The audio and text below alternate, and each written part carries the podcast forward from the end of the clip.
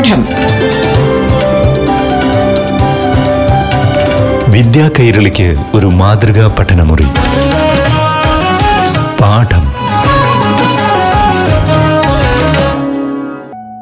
നമസ്കാരം പ്രിയ കൂട്ടുകാരെ. പാഠം റേഡിയോ ക്ലാസ് മുറിയിലേക്ക് ഏവർക്കും സുസ്വാഗതം.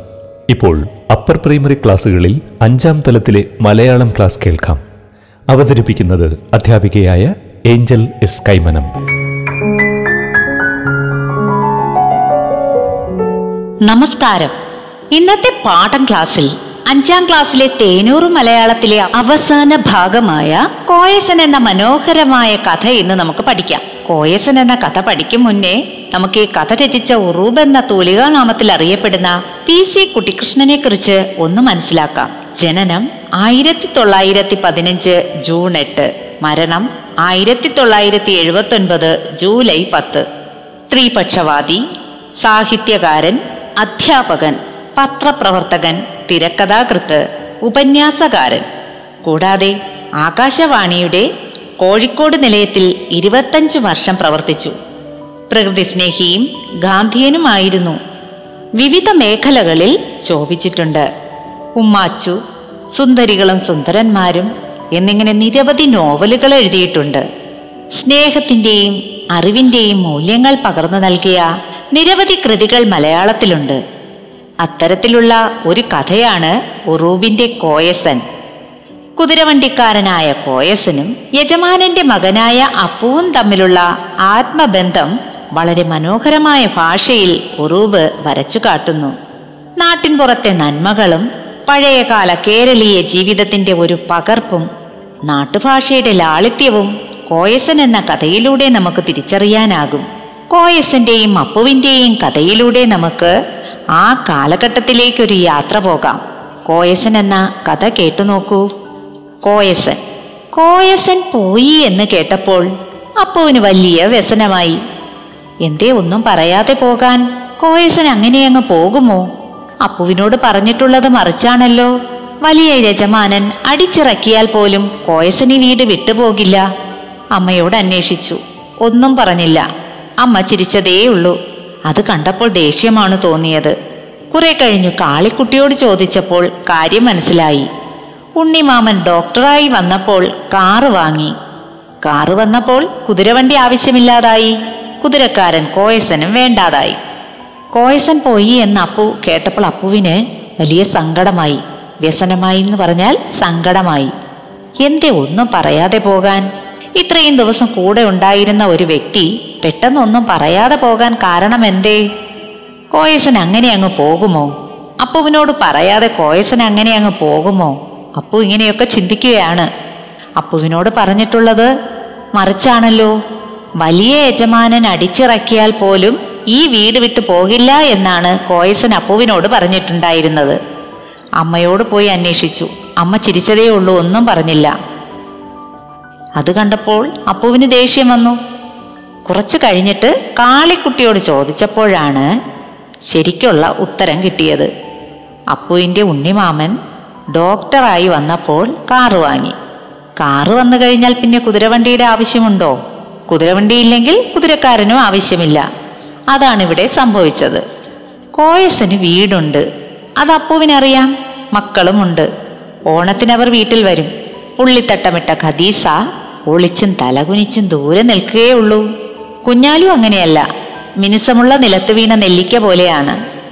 അടങ്ങിയിരിക്കില്ല. കുഞ്ഞാലു കേമനാണ്. അവൻ പാടത്തെ താമരക്കുളത്തിൽ ചാടി ഇറങ്ങി നീന്തിച്ചെന്ന് താമരപ്പൂ പൊട്ടിക്കുമത്രേ. കുതിരക്കാരനായ കോയസിന് വീടുണ്ട്. അത് അപ്പുവിനോട് പറഞ്ഞിട്ടുമുണ്ട്. അത് അപ്പുവിനറിയാം. കോയസിന് രണ്ട് മക്കളുണ്ട്. അവരൊക്കെ ഓണത്തിന് വീട്ടിൽ വരാറുണ്ട്. പുള്ളിത്തട്ടമിട്ട ഖദീസ. ഖദീസ ഒരു നാണം കുടുങ്ങിയായിരുന്നു. കുഞ്ഞാലു കോയസന്റെ മകനായ കുഞ്ഞാലു അങ്ങനെയല്ല. മിനുസമുള്ള നിലത്ത് വീണ നെല്ലിക്ക എന്ന് പറഞ്ഞാൽ എന്താണ്? നെല്ലിക്ക എങ്ങനെയായിരിക്കുന്നേ? നല്ല ഉരുണ്ടല്ലേ? ആ നെല്ലിക്ക നല്ല മിനുസമായ തറയിൽ വീണാൽ അത് ഉരുണ്ടുരുണ്ട് അങ്ങോട്ടും ഇങ്ങോട്ടും ഒക്കെ പോകും അതുപോലെയാണ് കുഞ്ഞാലു. ഒരിടത്ത് അടങ്ങിയിരിക്കില്ല. എപ്പോഴും അങ്ങോട്ടും ഇങ്ങോട്ടും ഓടി നടക്കും. കുഞ്ഞാലു കേമനാണ്. കേമൻ എന്ന് പറഞ്ഞാൽ മിടുക്കനാണ്. അവൻ പാടത്തെ താമരക്കുളത്തിൽ ചാടിയിറങ്ങി. കുഞ്ഞാലു മിടുക്കനാണെന്ന് അപ്പു പറയാൻ കാരണം എന്താ പാടത്തുള്ള താമരക്കുളത്തിൽ നീന്തിച്ചെന്ന് താമരപ്പൂവൊക്കെ പൊട്ടിക്കാൻ കുഞ്ഞാലു മിടുക്കനാണ്. ഖദീസയും കുഞ്ഞാലുവും കൈനിറയെ താമരപ്പൂക്കളുമായിട്ടാണ് വരിക. ഓണത്തിന് ഖദീസയും കുഞ്ഞാലുവും താമരപ്പൂക്കളും കൊണ്ടാണ് അപ്പുവിന്റെ വീട്ടിൽ വരുന്നത്. അവർ ഇങ്ങോട്ട് വരുമ്പോഴേ കോയസൻ അവരെ കാണാറുള്ളൂ എന്ന് തോന്നും. അതെന്താ? അങ്ങനെ പറയാൻ കാരണം? കോയസന്റെ സ്നേഹപ്രകടനങ്ങൾ കണ്ടിട്ടായിരിക്കണം അപ്പുവിന് അങ്ങനെ തോന്നിയത്. കോയസൻ സ്വന്തം വീട്ടിലേക്ക് പോകുന്നത് ഒരിക്കലേ കണ്ടിട്ടുള്ളൂ. ഇനി എന്ന് സ്വന്തം വീട്ടിൽ താമസമാക്കുമോ? അപ്പുവിന്റെ ചിന്ത അതായിരുന്നു. കോയസൻ അങ്ങനെ ഇവിടെ ജോലിക്ക് നിന്നപ്പോൾ വീട്ടിലൊന്നും അധികം പോകാറുണ്ടായിരുന്നില്ല. അപ്പോൾ ഇവിടുത്തെ കുതിരവണ്ടിക്കാരൻ എന്നുള്ള ജോലി പോയപ്പോഴേക്കും ഇനി മുഴുവൻ സമയവും സ്വന്തം വീട്ടിലായിരിക്കുമോ? വലിയച്ഛനുള്ള കാലത്തോളം കുതിരവണ്ടി ഉണ്ടാകും വണ്ടിയുള്ള കാലം വരെ കോയസനും എന്നൊക്കെയാണ് വിചാരിച്ചിരുന്നത്. അപ്പു വിചാരിച്ചിരുന്നത് വലിയച്ഛനുള്ള കാലത്തോളം കുതിരവണ്ടി ഉണ്ടാകും. കുതിരവണ്ടി ഉണ്ടെങ്കിൽ കോയസനും ആവശ്യമാണ്. അങ്ങനെയൊക്കെയാ കരുതിയിരുന്നേ. കുതിരയെ നോക്കുകയും വണ്ടിയോടിക്കുകയും മാത്രമായിരുന്നു കോയസിന്റെ പണി. മാത്രമല്ലായിരുന്നു കോയസിന്റെ പണി. എല്ലാറ്റിനും കോയസൻ വേണം. ഇടയ്ക്കിടെ വലിയച്ഛന്റെ വിളി കേൾക്കാം. കോയസൻ എവിടെ നിന്നെങ്കിലും കോയസൻ പാഞ്ഞെത്തും. ഈ കത്ത് പഞ്ചായത്ത് ഓഫീസിൽ കൊണ്ടുപോയി കൊടുത്ത് മറുപടി വാങ്ങി വരൂ. ഓ കോയസൻ അനുസരിച്ചു മൂളി. മടക്കത്തിൽ സ്വല്പം പുകയിലയും വാങ്ങണം. പുകയിലയും ചായപ്പൊടിയും കോയസൻ വാങ്ങിയേ നന്നാകൂ എന്ന് വലിയച്ഛൻ പറയാറുണ്ട്. മുത്തച്ഛനും അത് സമ്മതിച്ചിട്ടുണ്ട്. കുതിരയെ നോക്കുകയും വണ്ടി ഓടിക്കുകയും മാത്രമല്ലായിരുന്നു കോയസന്റെ പണി. ആ വീട്ടിലുള്ള ഏകദേശ ജോലികളെല്ലാം തന്നെ കോയസൻ ചെയ്തിരുന്നു. ഇടയ്ക്കിടെ വലിയച്ഛൻ വിളിക്കുകയും ചെയ്യും. കോയസൻ ആ സമയം അവിടെ എത്തുകയും ആ പറയുന്ന ജോലി കൃത്യമായി ചെയ്യുകയും ചെയ്യും. പാഞ്ഞെത്തും എന്ന് പറഞ്ഞാൽ ഓടിയെത്തും. വലിയച്ഛൻ പറയുന്ന ജോലി എന്തൊക്കെയാ? പഞ്ചായത്ത് ഓഫീസിൽ കൊണ്ടുപോയി ഈ കത്ത് കൊടുത്തിട്ട് വരൂ. വരുന്ന വഴിക്ക് പുകയിലയും ചായപ്പൊടിയും വാങ്ങുക. ഇങ്ങനെ തുടങ്ങിയ നിരവധി ജോലികൾ കോയസൻ ചെയ്യാറുണ്ട്. ഒരു ദിവസം ഗോപിച്ചേട്ടൻ പുകയില വാങ്ങി വന്നു. മുത്തച്ഛൻ മണത്തു നോക്കിയിട്ട് ചോദിച്ചു ഇത് കൂവയിലയോ വാഴയിലയോ? അപ്പുവിനെ പറഞ്ഞയച്ചാൽ ഇതിലും ഭേദമാകുമായിരുന്നു. എന്താ ഈ പറഞ്ഞതിനർത്ഥം? കാരണം ആ പുകയില യാതൊരു ഗുണവുമില്ലാത്തതായിരുന്നു എന്ന് സൂചിപ്പിക്കുവാനാണ് ഇങ്ങനെ പറഞ്ഞത്. അപ്പുവിനെ പറഞ്ഞയച്ചാൽ ഇതിലും ഭേദമാകുമായിരുന്നു എന്ന് പറഞ്ഞാൽ അപ്പു കുഞ്ഞുകുട്ടിയാണ്. കുഞ്ഞുകുട്ടിയായ അപ്പു ഇതിലും നന്നായിട്ട് നോക്കിയെടുക്കുമായിരുന്നു എന്നാണ് പറയുന്നത്. അത് കേട്ടപ്പോൾ അപ്പുവിന് സന്തോഷം തോന്നി. ഗോപിച്ചേട്ടൻ തിരിച്ചു പോകുമ്പോൾ അപ്പുവിന്റെ മണ്ടയിൽ അമർത്തി തോണ്ടി. വേണ്ട അപ്പു തിരിഞ്ഞു നിന്ന് കണ്ണുരുട്ടി. ഗോപിച്ചേട്ടൻ അകത്തേക്ക് പോയി. കോയസൻ ജാലകത്തിലൂടെ നോക്കി നിന്ന് ചിരിക്കുകയായിരുന്നു. വലിയച്ഛനും മുത്തച്ഛനും ഇങ്ങനെ പറയുന്ന കേട്ടപ്പോൾ അപ്പുവിന് നല്ല സന്തോഷമായി. അപ്പുവിനെ ഒന്ന് പുകഴ്ത്തുകയായിരുന്നല്ലോ അവിടെ. ഗോപിച്ചേട്ടൻ തിരിച്ചു പോകുമ്പോൾ അപ്പുവിന്റെ മണ്ടയിൽ അമർത്തി തോണ്ടി തലയിൽ ഒരു തട്ടു കൊടുത്തു അപ്പുവിന് ദേഷ്യം വന്നു. അപ്പു തിരിഞ്ഞു നിന്ന് കണ്ണുരുട്ടി വേണ്ട എന്ന് പറഞ്ഞു. ഗോപിച്ചേട്ടൻ അകത്തേക്ക് പോയി. അപ്പോൾ കോയസൻ എവിടെയാ നിന്നേ? ജാലകത്തിലൂടെ നോക്കി നിന്ന് ചിരിക്കുകയായിരുന്നു. ജാലകം എന്ന് പറഞ്ഞാൽ ജനാല. കോയസനും അപ്പവും തമ്മിലുള്ള കുറേയേറെ രസകരമായ സംഭവങ്ങൾ ഈ കോയസൻ എന്ന പാഠത്തിൽ നമുക്ക് പഠിക്കാനുണ്ട്. എല്ലാവരും കാത്തിരിക്കുക. അടുത്ത പാഠം ക്ലാസ്സിൽ നമുക്കത് വിശദമായി മനസ്സിലാക്കാം. നന്ദി. നമസ്കാരം. പാഠം. വിദ്യാ കൈരളിക്ക് ഒരു മാതൃകാ പഠനമുറി. പാഠം.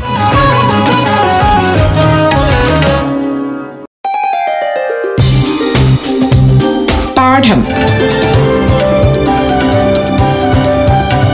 വിദ്യാ കൈരളിക്ക് ഒരു മാതൃകാ പഠനമുറി. പാഠം. പാഠം റേഡിയോ ക്ലാസ് മുറിയിൽ ഇനി യു പി വിഭാഗത്തിലെ ആറാം തലത്തിലെ മലയാളം ക്ലാസ്. അവതരിപ്പിക്കുന്നത് അധ്യാപികയായ ശ്രീമതി അനിത. പ്രിയ കൂട്ടുകാർക്ക് പാഠം ക്ലാസ്സിലേക്ക് സ്വാഗതം. ആറാം ക്ലാസ്സിലെ കേരള പാഠാവലിയിലെ രണ്ടാമത്തെ പാഠമായ ഓടയിൽ നിന്ന് എന്ന കഥയാണ് ഇന്ന് നമുക്ക് ആസ്വദിക്കേണ്ടത്. കഥകൾ വായിക്കാൻ നിങ്ങൾക്ക് ഇഷ്ടമാണല്ലോ അതെ എല്ലാവരും അക്ഷരം പഠിക്കുന്നതിന് മുമ്പ് തന്നെ കഥകൾ കേട്ട് ആസ്വദിച്ചവരാണല്ലോ. അമ്മയും അച്ഛനും മുത്തശ്ശിയും ഒക്കെ ഒത്തിരി കഥകൾ പറഞ്ഞു തന്ന് അത് കേട്ട് വളർന്നവരാണ് നിങ്ങൾ. കുഞ്ഞു പ്രായത്തിലെ കഥകളെ സ്നേഹിച്ചവർക്കാണ് വളർന്നു കഴിയുമ്പോൾ പുസ്തകങ്ങളെ സ്നേഹിക്കാൻ കഴിയുക. ഇതുവരെ പുസ്തകങ്ങളെ സ്നേഹിച്ചു തുടങ്ങാത്തവരുണ്ടെങ്കിൽ താമസിക്കണ്ട. ഉടനെ തന്നെ പുസ്തക വായന തുടങ്ങിക്കോളൂ. അധ്യാപകരുടെയും രക്ഷകർത്താക്കളുടെയും നിർദ്ദേശാനുസരണം വേണം കഥാപുസ്തകം തിരഞ്ഞെടുക്കേണ്ടത്. സഹജീവികളോടുള്ള സ്നേഹവും സഹാനുഭൂതിയും ഉണ്ടാകണമെങ്കിൽ അവനവനിൽ തന്നെ ഒതുങ്ങാതെ മറ്റുള്ളവരുടെ ജീവിതം കൂടി നമ്മൾ അറിയണം. അതിന് കഥാവായന നമ്മെ സഹായിക്കും. സാധാരണക്കാരുടെ ജീവിതം കഥയാക്കി മാറ്റിയ എഴുത്തുകാരനാണ് പി. കേശവദേവ് അദ്ദേഹത്തിന്റെ ആദ്യ നോവലാണ് ഓടയിൽ നിന്ന്. പ്രതിഫലം ഇച്ഛിക്കാത്ത സ്നേഹമാണ് ഈ നോവലിന്റെ അടിസ്ഥാനം. നോവലിന്റെ നാലാം അധ്യായമാണ് നമുക്ക് പഠിക്കാനുള്ളത്. ഇതിനു മുമ്പുള്ള അധ്യായങ്ങളിൽ പപ്പുവിന്റെ കുട്ടിക്കാലത്തെക്കുറിച്ചാണ് പറയുന്നത്. ഒരു കർഷക തൊഴിലാളിയുടെ മകനാണ് പപ്പു. വളർന്നു കഴിഞ്ഞ പപ്പു നാട് വിട്ടുപോയി ഒരു റിക്ഷാവണ്ടിക്കാരനായി മാറുകയാണ്. തുടർന്ന് അധ്യായത്തിലാണ് പപ്പുവിന്റെ ജീവിതം മാറ്റിമറിക്കുന്ന സംഭവങ്ങൾ ഉണ്ടാവുന്നത്. തിരക്കേറിയ റോഡിലൂടെ പപ്പു മിന്നൽ വേഗത്തിൽ റിക്ഷ ഓടിച്ചു പോകുന്നതാണ് കഥയുടെ തുടക്കം. പപ്പു റിക്ഷ ഓടിച്ചു പോകുന്നത് അത്ഭുതകരമായ കാഴ്ചയാണ്. നടന്നു പോകുന്നവർക്ക് തോന്നും ഈ റിക്ഷ ഇപ്പോൾ തന്നെ ഇടിച്ചിടും. വണ്ടിയിൽ ഇരിക്കുന്നവർക്ക് തോന്നും ഈ റിക്ഷ മറ്റു വണ്ടികളിൽ ചെന്നുമുട്ടുമെന്ന്. എന്നാൽ ഒന്നിലും തട്ടാതെ അതിവിദഗ്ധമായി വണ്ടി ഓടിക്കാനുള്ള പപ്പുവിന്റെ കഴിവ് അപാരമാണ്. ഒരു ദിവസം സന്ധ്യാസമയത്ത് ഒരു യാത്രക്കാരന് അഞ്ചു മിനിറ്റിനകത്ത് റെയിൽവേ സ്റ്റേഷനിൽ എത്തണം. അയാളെ റെയിൽവേ സ്റ്റേഷനിൽ എത്തിക്കാമെന്ന് പപ്പു വാക്കു കൊടുത്തു. യാത്രക്കാരനാകട്ടെ ഒരു സമാധാനവുമില്ല. അയാൾ പപ്പുവിനോട് ഓരോ ചോദ്യങ്ങൾ ചോദിച്ച് ശല്യപ്പെടുത്തിക്കൊണ്ടിരുന്നു. വണ്ടി കിട്ടുമോ? വണ്ടി സ്റ്റേഷനിൽ എത്ര മിനിറ്റ് നിൽക്കും? ഓ ഇന്ന് വണ്ടി കിട്ടുമെന്ന് തോന്നുന്നില്ല. യാത്രക്കാരന്റെ ഇത്തരത്തിലുള്ള ചോദ്യം കേട്ട് പപ്പു റിക്ഷ നിർത്തി. യാത്രക്കാരനോട് പറഞ്ഞു അടങ്ങിയിരിക്കണം സാറേ പപ്പുവിന്റെ വാക്കിനെ അവിശ്വസിക്കുന്നത് അയാളുടെ പ്രാപ്തിയെ ചോദ്യം ചെയ്യുന്നത് പപ്പുവിന് സഹിക്കാൻ കഴിയില്ല. യാത്രക്കാരൻ പിന്നൊന്നും മിണ്ടിയില്ല. പപ്പു കോപത്തോടെ വണ്ടി പിറകോട്ടൊന്ന് തള്ളിയിട്ട് മുന്നോട്ട് ആനൊരു വലി കൊടുത്തു വണ്ടിയുടെ പിറകിൽ അയ്യോ എന്നൊരു വിളി. അടുത്തുകൂടി പോയവരും അയ്യോ എന്ന് ഏറ്റു പറഞ്ഞു. അകലെ നിന്നവർ ഓടിയെടുക്കുന്നതും കണ്ടു. അയാൾ വണ്ടിയുടെ കൈ താഴെ വെച്ചിട്ട് പിറകിലേക്ക് ഓടിച്ചെന്നു. അയാളുടെ വണ്ടി തട്ടി ഒരു പെൺകുട്ടി ഓടയിലേക്ക് മറിഞ്ഞു കിടക്കുന്നു. അയാൾ പെട്ടെന്ന് ചെന്ന് കുട്ടിയെ വാരിയെടുത്തു. പെൺകുട്ടി ചുറ്റും പകച്ചു നോക്കി. അയ്യോ എന്റെ അരി എന്റെ അരി എല്ലാം പോയി. അയാൾ അവളുടെ പിടിയിൽ നിന്നും പിടഞ്ഞിറങ്ങി. ചെറിയൊരു കുട്ട അകലെ തെറിച്ചു കിടക്കുന്നുണ്ട്.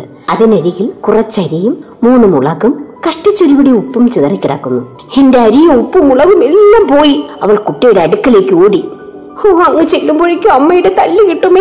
അവൾ പൊട്ടിക്കരഞ്ഞുകൊണ്ട് അരി തൂത്തു വരാൻ തുടങ്ങി. പപ്പു സ്തബ്ധനായി നിൽക്കുകയാണ്. പത്ത് പതിനെട്ട് മാസമായി അയാൾ റിക്ഷ വലിക്കാൻ തുടങ്ങിയിട്ട്. ഇങ്ങനെയൊരു സംഭവം ആദ്യത്തേതാണ്. പെൺകുട്ടിയോടുള്ള സഹതാപം മാത്രമല്ല റിക്ഷക്കാരൻ എന്ന നിലയിൽ അയാൾക്കുള്ള സൽപ്പിയറിന് കളങ്കം തട്ടിയല്ലോ എന്നുള്ള കുണ്ഠിതവും ഉണ്ട് അയാൾക്ക്. ഓയ് വണ്ടി ഇപ്പോൾ പോകും. യാത്രക്കാരൻ വിളിച്ചു പറഞ്ഞു. പപ്പു ഞെട്ടി ഉണർന്നു. യാത്രക്കാരനെ സ്റ്റേഷനിൽ എത്തിക്കണം കുട്ടിയെ സമാധാനിപ്പിക്കുകയും വേണം. അയാൾ വിഷമിച്ചു. അയാൾ കുട്ടിയെ പിടിച്ചെഴുന്നേൽപ്പിച്ചു അരി പോയതങ്ങ് പോട്ടെ. കുഞ്ഞു കരയാതെ ഞാൻ മേടിച്ചു തരാം. അത്താഴത്തിനുള്ളതാ? അമ്മ എന്നെ തല്ലും. കുഞ്ഞിനെ തല്ലത്തില്ല. അരി ഉപ്പും മുളകുമെല്ലാം ഞാൻ മേടിച്ചു തരാം. കുഞ്ഞ് അങ്ങോട്ട് മാറി നിൽക്ക്. ഞാൻ ഇപ്പോൾ വന്നേക്കാം. അയാൾ അവളെ റോഡിനരികിലേക്ക് മാറ്റി നിർത്തിയിട്ട് വണ്ടിയും എടുത്തുകൊണ്ട് ഓട്ടം തുടങ്ങി. പെൺകുട്ടി കരച്ചിൽ നിർത്തിയില്ല. ദൂരെ നിന്നിരുന്ന ആൾക്കാരെല്ലാം ഓടി അവളുടെ ചുറ്റും കൂടി. അവർ സഹതാപൂർവം അവളോട് ചോദ്യങ്ങൾ ചോദിക്കാൻ തുടങ്ങി. ആരുടെ രക്ഷയാണ് മുട്ടിയത്? എവിടെയാണ് വീണത്? കേട് വല്ലതും പറ്റിയോ? അരി എത്ര ഉണ്ടായിരുന്നു വീട് എവിടെയാണ്? പേരെന്താ? അതെല്ലാം അവർക്കറിയണം. അവൾ ഒന്നും മിണ്ടിയില്ല. ചിതറിക്കിടന്ന അരിയിലേക്ക് നോക്കിക്കൊണ്ട് അവൾ കരയുകയാണ്. സംഭവം കണ്ടു നിന്ന ഒരു ചെറുപ്പക്കാരൻ പറഞ്ഞു പപ്പുവിന്റെ രക്ഷയാണ് മുട്ടിയത്. അത് മറ്റുള്ളവർക്ക് വിശ്വാസമായില്ല. റിക്ഷ ആരുടെ ദേഹത്ത് മുട്ടിയിട്ടില്ല മുട്ടുകയുമില്ല എന്നാണ് അവരുടെ വാദം. പപ്പുവിന്റെ വണ്ടി തന്നെയാണ് തട്ടിയതെന്ന് ഒരു യാചകി തീർത്തു പറഞ്ഞു. ഉടനെ തന്നെ പപ്പു അവർക്കിടയിലേക്ക് ഓടിയെത്തി. എല്ലാവരെയും തള്ളി മാറ്റി പപ്പ പെൺകുട്ടിയുടെ ദേഹത്ത് പറ്റിയിരുന്ന അഴുക്കൊക്കെ തൂത്ത് കളഞ്ഞു. സഹതാപത്തോടു കൂടി അവളോട് ചോദിച്ചു നീ ഇന്ന് വല്ലതും കഴിച്ചോ? ഉച്ചയായപ്പോഴും ഒരു ചട്ടി പച്ചോളം കുടിച്ചു. വാ അയാൾ നടന്നു. കുട്ടയും എടുത്തുകൊണ്ട് അവൾ അയാളെ അനുഗമിച്ചു. ഒരു പീടികയിൽ നിന്നും പപ്പു ആറ് പഴം വാങ്ങി അവളുടെ കയ്യിൽ കൊടുത്തു. അവളുടെ മുഖത്ത് പുഞ്ചിരി വിടർന്നു. നീ എന്താ തിന്നാത്തത്? വീട്ടിൽ ചെന്നിട്ട് തിന്നോളാം അവൾ ചിരിച്ചു. അയാളും ചിരിച്ചു. ഇപ്പൊ തിന്നാലെന്താ? വീട്ടിൽ അമ്മയുണ്ട്. അമ്മയും ഞാനും കൂടി തിന്നോളാം. അയാൾ അവളുടെ കൈയും പിടിച്ചുകൊണ്ട് നടന്നു. അയാൾ ചോദിച്ചു നിനക്ക് അച്ഛനില്ലേ?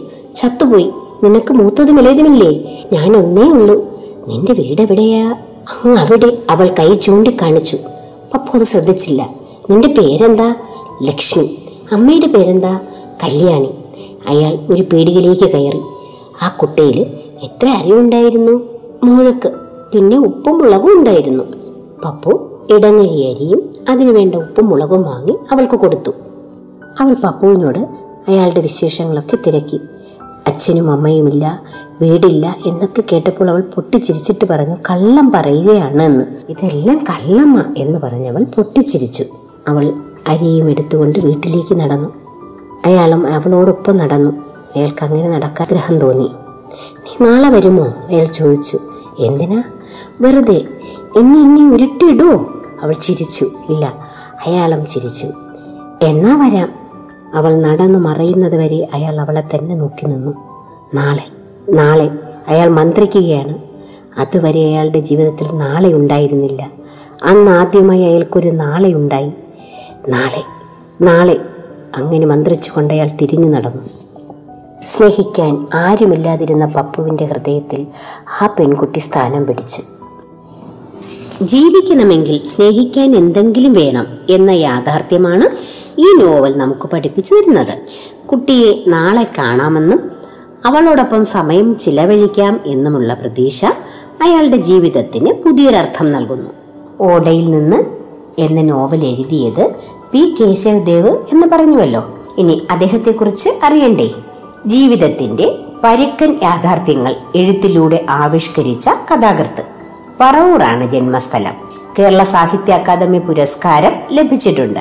ഓടയിൽ നിന്ന് അയൽക്കാർ അധികാരം ഭ്രാന്താലയം തുടങ്ങിയ നോവലുകളും യമുന ഏകാഗ്രമായി ഒഴുകുന്നു ഭാവി വരൻ തുടങ്ങിയ കഥാസമാഹാരങ്ങളുമാണ് പ്രധാന കൃതികൾ. ഇന്ന് നമുക്ക് അവസാനിപ്പിക്കാം. കഥകളിലൂടെ ജീവിതപാഠങ്ങൾ അറിയുവാൻ വീണ്ടും നമുക്ക് മറ്റൊരു ദിവസം ഒത്തുചേരാം. പാഠം.